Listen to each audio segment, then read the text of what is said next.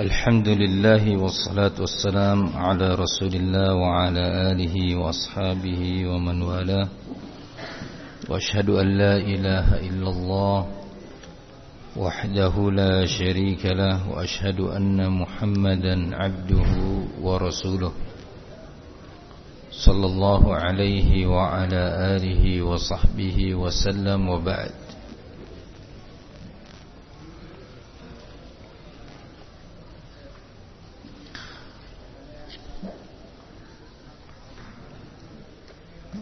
Kita akan melanjutkan kajian tentang manasik umrah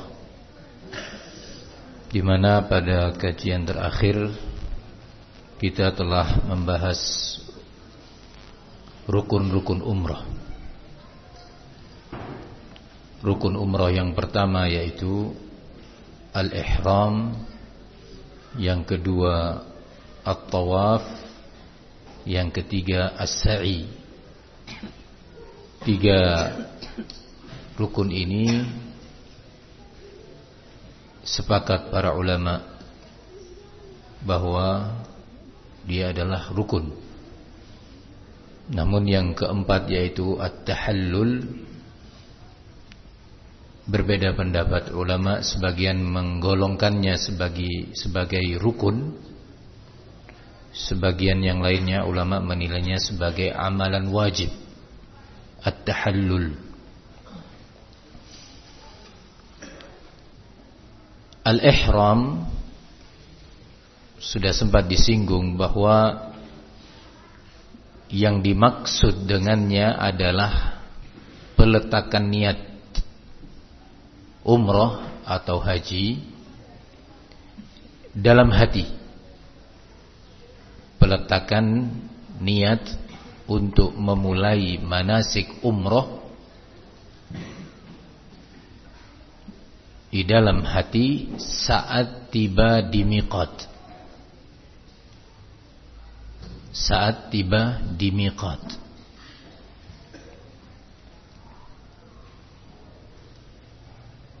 Jadi sekali lagi al-ihram adalah peletakan niat untuk memulai manasik umroh atau haji saat tiba di miqat.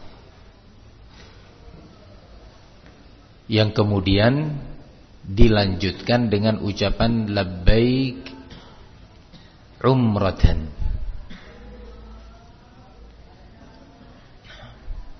Atau labbaik Allahumma umratan. Boleh salah satu dari dua ini. Jadi kalimat yang penting diingatkan dalam permasalahan ini Pertama bahwa pelafatan atau pengucapan lafaz di atas labbaik umratan bukan sebagai bentuk pengucapan atau pelafatan niat. Bukan. Niat tetap letaknya di dalam hati. Kemudian disertai dengan ucapan labbaik umratan. Ini yang pertama. Jadi kurang tepat untuk dikatakan bahwa labbaik Allahumma umratan adalah niat haji yang dilafatkan. Hati uh, niat sekali lagi niat tetap letaknya di dalam hati. Sementara ucapan labbaik Allahumma umratan ulama menyatakan itu hukumnya mustahab. Hal ini sebagaimana dijelaskan oleh Al-Allamah Abdul Aziz bin Baz rahimahullah juga Imam Al-Albani sekaligus Al-Imam Muhammad bin Shalih Al-Utsaimin rahimahumullah.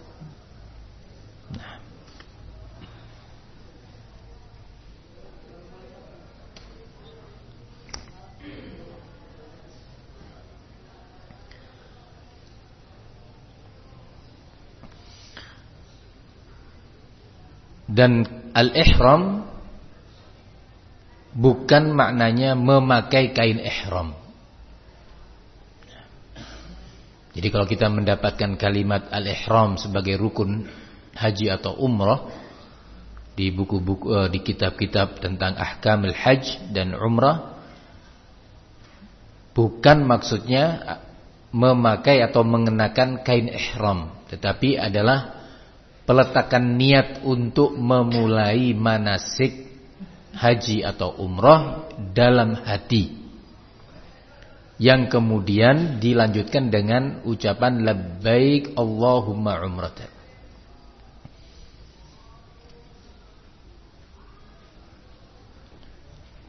Kemudian rukun yang kedua tawaf di Ka'bah.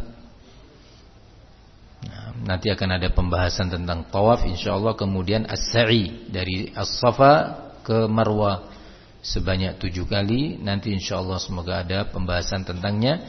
Yang keempat yang tadi disebutkan ada dua pendapat yaitu at-tahallul.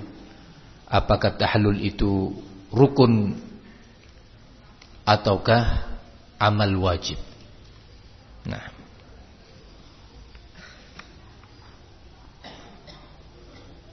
Bedanya antara rukun dengan amal wajib, rukun kalau ditinggalkan dengan sengaja maka tidak sah amalannya. Nah. Tapi kalau amalan wajib tetap sah amalannya namun apabila dia sengaja melakukannya berdosa dan terkenai kafar. Yang berikutnya setelah kita mengetahui makna al-ihram sebagai rukun pertama umrah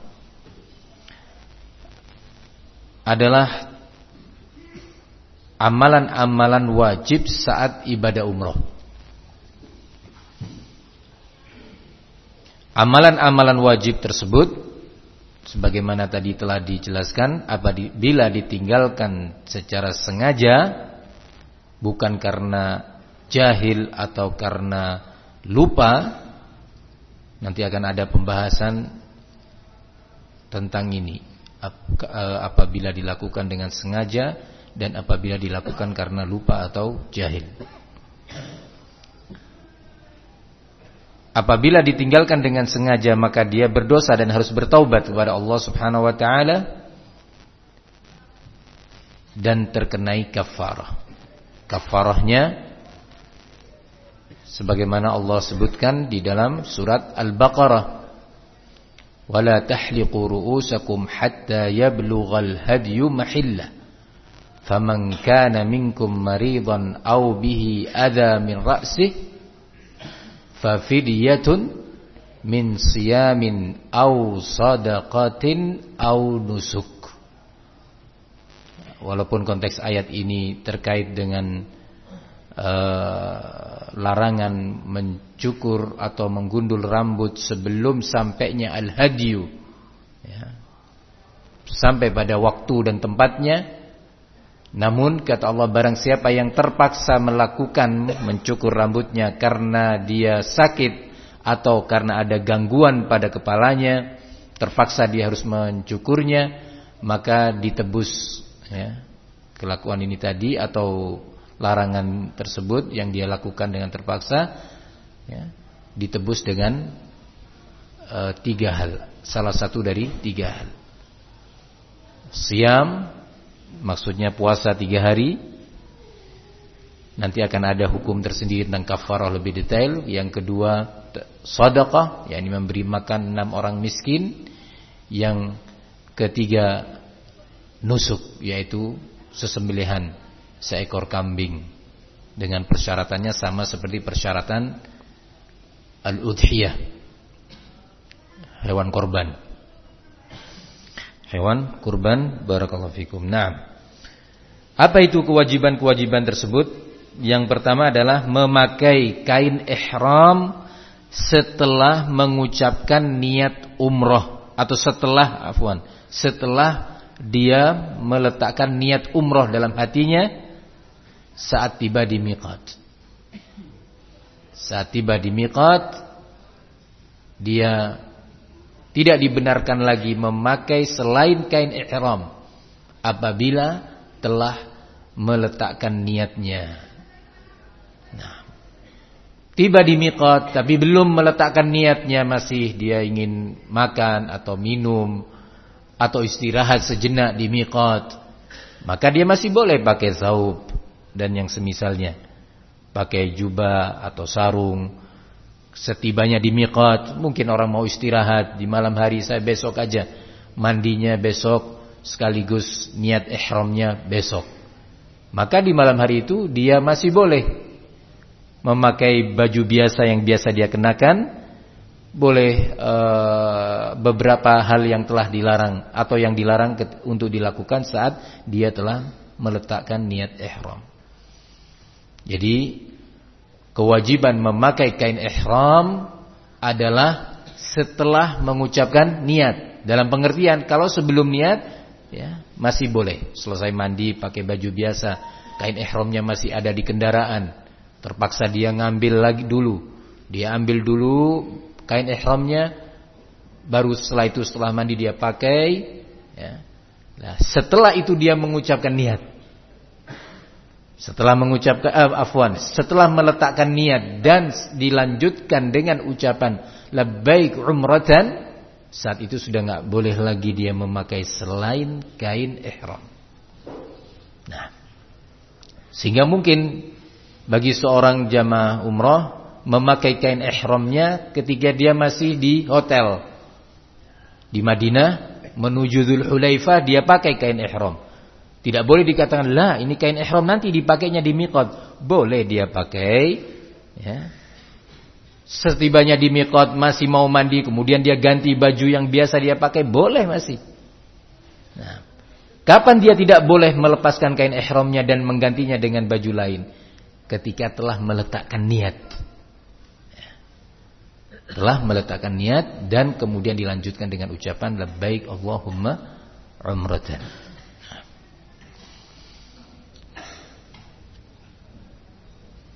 Ditanya Syekh Muhammad bin Shalih Al-Utsaimin rahimahullah, bagaimana dengan seorang yang telah mengucapkan al-nam, telah tiba di miqat, kemudian telah meletakkan niatnya. Kemudian dia tidak mendapatkan kain ihram kecuali baju yang dia pakai.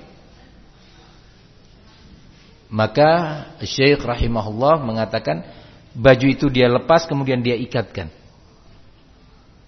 Sebagai pengganti ihram. Baju tersebut dilepas imamahnya boleh untuk menutupin juga. Nah, barakallahu fikum.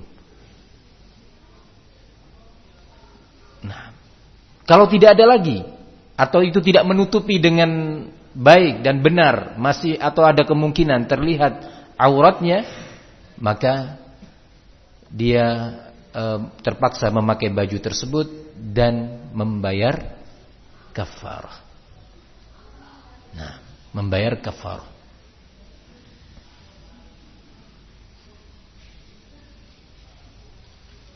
Itu untuk kaum pria. Sementara ihram atau kain ihram untuk wanita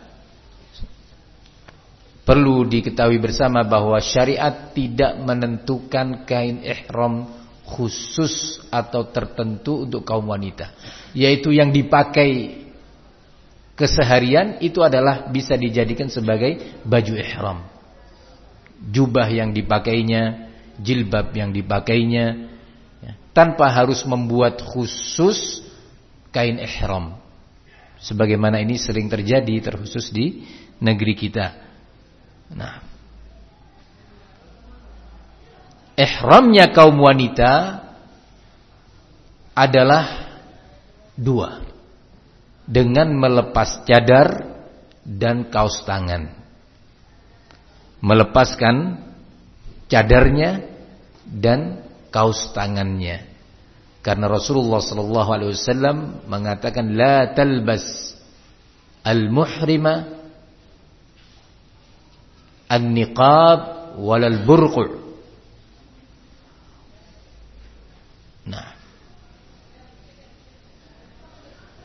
Seorang wanita muhrimah tidak boleh memakai an-niqab ataupun al-burqu. Nah, Sebagaimana nanti akan ada pembahasan khusus tentang cara berihramnya wanita. Nah. Kedua, dia harus melepas kaos tangannya. Kaos kaki tetap dipakai. Dua hal saja. Sehingga ulama mengatakan di para kalangan fuqaha ihramun nisa atau ihramul mar'ati fi wajhiha wa kaffaiha. Ihramnya kaum wanita itu di wajahnya dan di kedua telapak tangannya. Hadis ini sekaligus dijadikan dalil oleh ulama tentang wajibnya an-niqab atau al-burqu atau cadar bagi kaum wanita karena ihramnya kaum wanita di saat haji atau umrah dengan melepaskan niqab, burqu dan uh, sarung tangannya. Al-qaffazain la talbasul muhrima an-niqab wal burqu wal qaffazain. Nah, di sini ada isyarat bahwa kaum wanita pada kesehariannya dia memakai cadar dan memakai sarung tangan. Nah, memakai sarung tangan.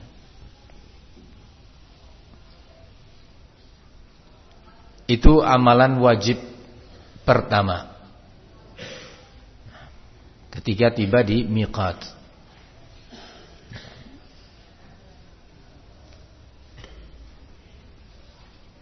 Yang kedua dari uh, jenis-jenis amalan wajib adalah at-tahallul atas pendapat yang men mengatakan bahwa tahallul adalah wajib bukan rukun. At-tahallul dilakukan dengan cara mencukur rata atau menggundul bersih rambut kepala bagi kaum pria. mencukur rata atau yang kedua menggundul bersih rambut kepala. Mencukur rata apa maksudnya? Yakni seluruh rambut kepala itu terpotong. Tapi tidak gundul. Ini dinamakan at-taqsir. Nah, pelakunya dinamakan muqassir. Nah, yang kedua adalah al-halq menggundul bersih. Nah.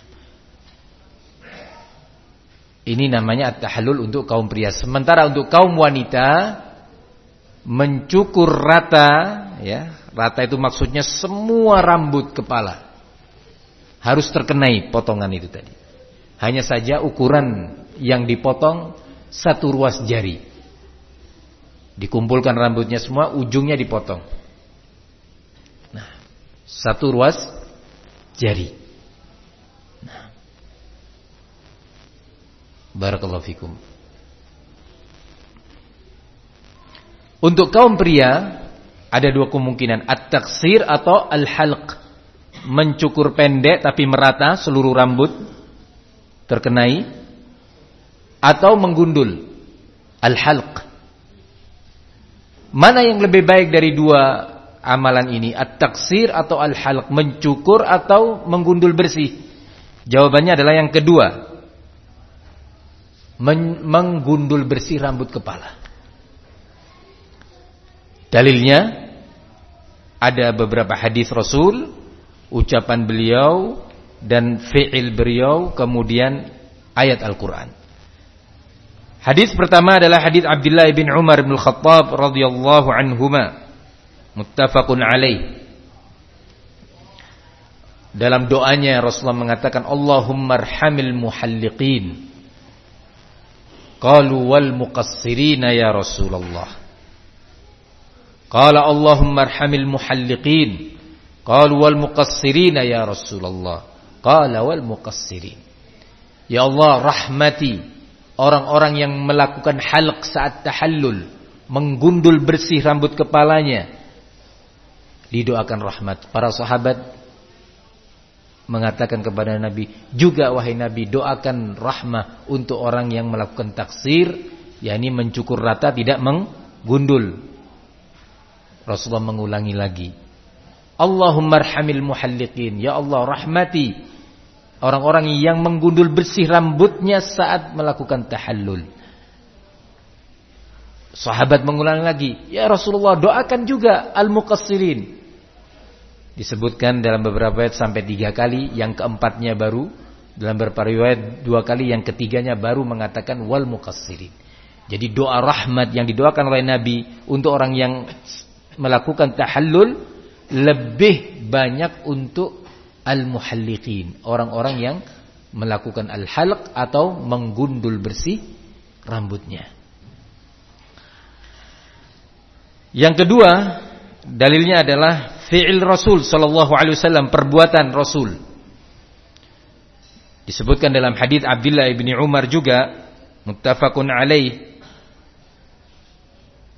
Qala anna Rasulullah sallallahu alaihi wasallam halaqa ra'sahu fi hajjatil wada'. Rasulullah menggundul rambut kepalanya ketika tahallul pada haji wada haji penutupan. Haji perpisahan. Disebutkan menggundul rambutnya.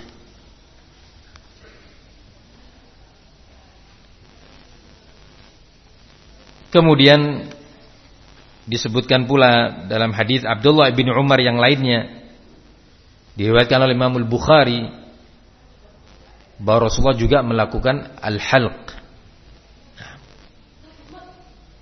Juga datang dari sahabat Anas bin Malik. Dari sahabat Anas bin Malik diriwayatkan juga oleh Imam Al-Bukhari. Qala lamma ram rama Rasulullah sallallahu alaihi wasallam al-jamrata wa nahara nusukahu wa halaqa nawala al-haliq shiqqahu al-ayman fahalaqahu. Bahwa Nabi ketika Hajjatul Wada melempar jamrah pada tanggal 10 Dzulhijjah selesai wukuf di Arafah menuju ke Muzdalifah menginap di Muzdalifah pada malam ke-10 Dzulhijjah pada hari ke-10 di saat umat Islam melakukan uh, Idul Adha di sana jamaatul hajj jam, uh, al-hujjaj jamaah haji yang Rasulullah SAW lakukan adalah pertama melempar jamratul aqabah kemudian Rasulullah menyembelih hewan kurbannya atau uh, hadiunya kemudian setelah itu Rasulullah menggundul rambutnya. Disebutkan. Bahkan di sana disebutkan tata caranya uh, sahabat yang menggundul rambut kepala Rasul memulai dengan bagian kanannya ya, kemudian bagian kirinya. Nah, alhamdulillah para al-hallaqin tukang cukur, tukang pangkas rambut di Masjidil Haram di sekitarnya itu mereka sudah dididik, sudah ada tausiah buat mereka. Sehingga kalau kita ingin menggundur rambut mereka sudah paham. Dimulai dari sisi kanan kemudian sisi kirinya. Di sini menunjukkan mewah memang pemerintah Saudi Arabia memiliki ihtimam, keseriusan untuk terwujudnya kesempurnaan amalan setiap jamaah haji dan jamaah umrah. Sampai masalah ininya pun al-tahallul para al-hallaqin yang notabene itu adalah orang-orang asing, ya, orang-orang Bangladesh, India, Pakistan Nah, tapi tetap diberi tausiah bahwa caranya seperti ini seperti ini. Nah, barakallahu fikum.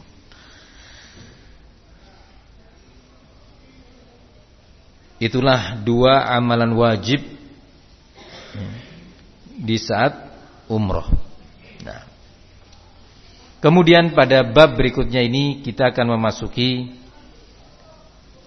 ringkasan urutan manasik umroh. Ringkasannya bagaimana secara runut. Nah, yang pertama adalah ketika tiba di miqat. Ringkasan secara runut tertib meliputi yang rukun, yang wajib, yang mustahab. Nah, yang rukun ketika di miqat, yang wajib ketika di miqat, yang mustahab ketika di miqat rukun ketika sampai di Masjidil Haram ya, yang wajib dan yang mustahab. Begitu juga as-sa'i sampai tahallul. Nah, barakallahu fikum. Yang pertama adalah amalan-amalan ketika tiba di miqat. Nah, bab ini penting untuk sampai pada kesimpulan ya, bagaimana sih runutan amalan umroh itu. Terlepas dari pembahasan ini wajib, rukun, mustahab. Yang pertama adalah amalan-amalan ketika tiba di miqat. Yaitu memotong kuku, menipiskan kumis, mencabut bulu ketiak, dan mencukur rambut kemaluan. Ini ketika tiba di miqat. Ini hukumnya mustahab. Yang kedua adalah mandi ihram. Ketika di miqat. Tata caranya sama seperti cara mandi janabah. Maksudnya apa? Seluruh tubuh seperti mandi Jumat. Nah, seluruh tubuh terkenai air. Hukum ini berlaku bagi pria dan wanita, mustahab untuk keduanya. Baik wanita itu dalam keadaan suci ataupun dalam keadaan haid dan nifas. Tetap disunnahkan untuk mandi ihram.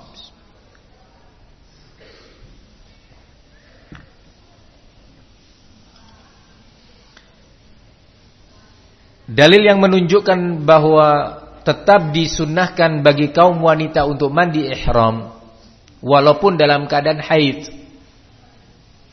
Dia berangkat umrah tiba-tiba di perjalanan haid. Berangkat ke Dhul Hulaifah kalau dia dari Madinah dalam keadaan haid. Apakah kemudian dia tidak mandi karena dia dalam keadaan hadas akbar? Jawabannya tetap disunnahkan. Namun mandi tersebut ya, mandi ihram ketika di miqat tidak berfungsi untuk raf al-hadatsul akbar. Tidak untuk menghilangkan al-hadatsul akbar saat nanti dia suci tetap wajib untuk mandi suci dari haid. Nah. Dalilnya adalah hadis عائشة رضي الله عنها. قالت نفست أسماء بنت عميس بمحمد بن أبي بكر بالشجرة فأمر رسول الله صلى الله عليه وسلم أبا بكر يأمرها أن تغتسل وتهل. bahwa Asma binti Umais istri Abu Bakar Siddiq Ketika tiba di Dhul di miqat, tiba-tiba dia melahirkan. Jadi dia berangkat dalam keadaan sudah hamil tua. Sampai di miqat melahirkan. Nifas. Nah, ternyata Rasulullah sallallahu alaihi wasallam memerintahkan kepada Abu, Abu Bakar As-Siddiq untuk memerintahkannya mandi kemudian melakukan al-ihlal Ihlal yaitu niat umrah. Dilanjutkan dengan ucapan labbaik Allahumma umratan atau al-hajj. Ya waktu itu haji. Ya, melakukan ihlal yakni melakukan niat um, uh, haji kemudian dilanjutkan dengan pengucapan labbaik Allahumma hajjan wa umratan pada waktu itu. Nam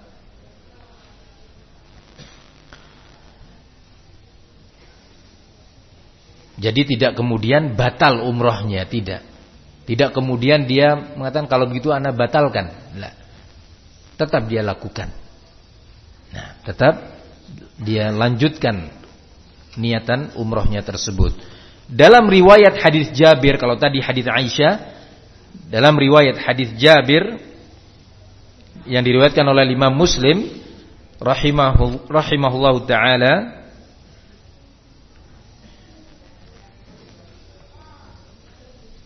Asma bertanya, "Kaifa asna?" Apa yang aku akan lakukan dalam kondisi seperti ini nifas? Qala yakni Rasulullah wasallam igtasili wastathfiri wa ahrimi. Mandilah engkau nah dan gunakan uh, pembalut untuk melindungi keluarnya darah nifas nah wa ahrimi. Dan lakukan niat umrah. Al afwan niat ihram untuk memasuki manasik haji pada saat itu. Nah ini amalan kedua ketika tiba di miqat yaitu mandi ihram. Dan alhamdulillah sekarang fasilitas untuk itu dimudahkan tidak seperti dahulu. Ini Asma binti Umais nifas ya, dalam kondisi yang benar-benar berat seorang ibu ya, melahirkan. Nah, tapi tetap melanjutkan niatan hajinya dalam keadaan Dhul Hulaifah adalah mikot terjauh sampai ke Mekah dibandingkan mikot-mikot yang lainnya. Dibandingkan Dhatu Irqin atau mikot Al-Juhfa atau mikot Yalamlam dan yang lainnya, Dhul Hulaifah atau sekarang dikenal dengan Bir Ali adalah mikot terjauh. Nah, Bersama itu tetap melanjutkan perjalanan bersama rombongan membawa bayinya hingga menuntaskan ibadah hajinya. Nah, itu amalan kedua. Amalan ketiga, setibanya seorang jamaah umrah di miqat setelah mandi ya, dia menggunakan atau memakai minyak wangi pada badannya bukan pada kain ihram. Sebelum mengucapkan, sebelum meletakkan niat ihram. Sebelum meletakkan niat ihram dalam hatinya. Boleh masih memakai minyak wangi. Selesai mandi, memotong kuku dan semua menipiskan kumis, ya. Selesai dia pakai minyak wangi di badan, bukan pada kain ihram masih diizinkan. Kalau kain ihramnya tidak boleh terkenai minyak wangi baik setelah atau sebelum uh, meletakkan niat ihram apalagi sesudahnya. Sekali lagi diizinkannya seorang muhrim ya, seorang muhrim memakai minyak wangi sebelum meletakkan niat hanya pada badannya, di rambutnya, di pundaknya dan seterusnya. Tidak boleh terkenai kain ihramnya. Nah, barakallahu fikum. Namun apabila setelah meletakkan niat ihram kemudian juga telah mengucapkan labbaik Allahumma umratan dilarang secara mutlak penggunaan minyak wangi baik pada badan maupun kain ihramnya. Kita lanjutkan insyaallah dalam pertemuan akan datang.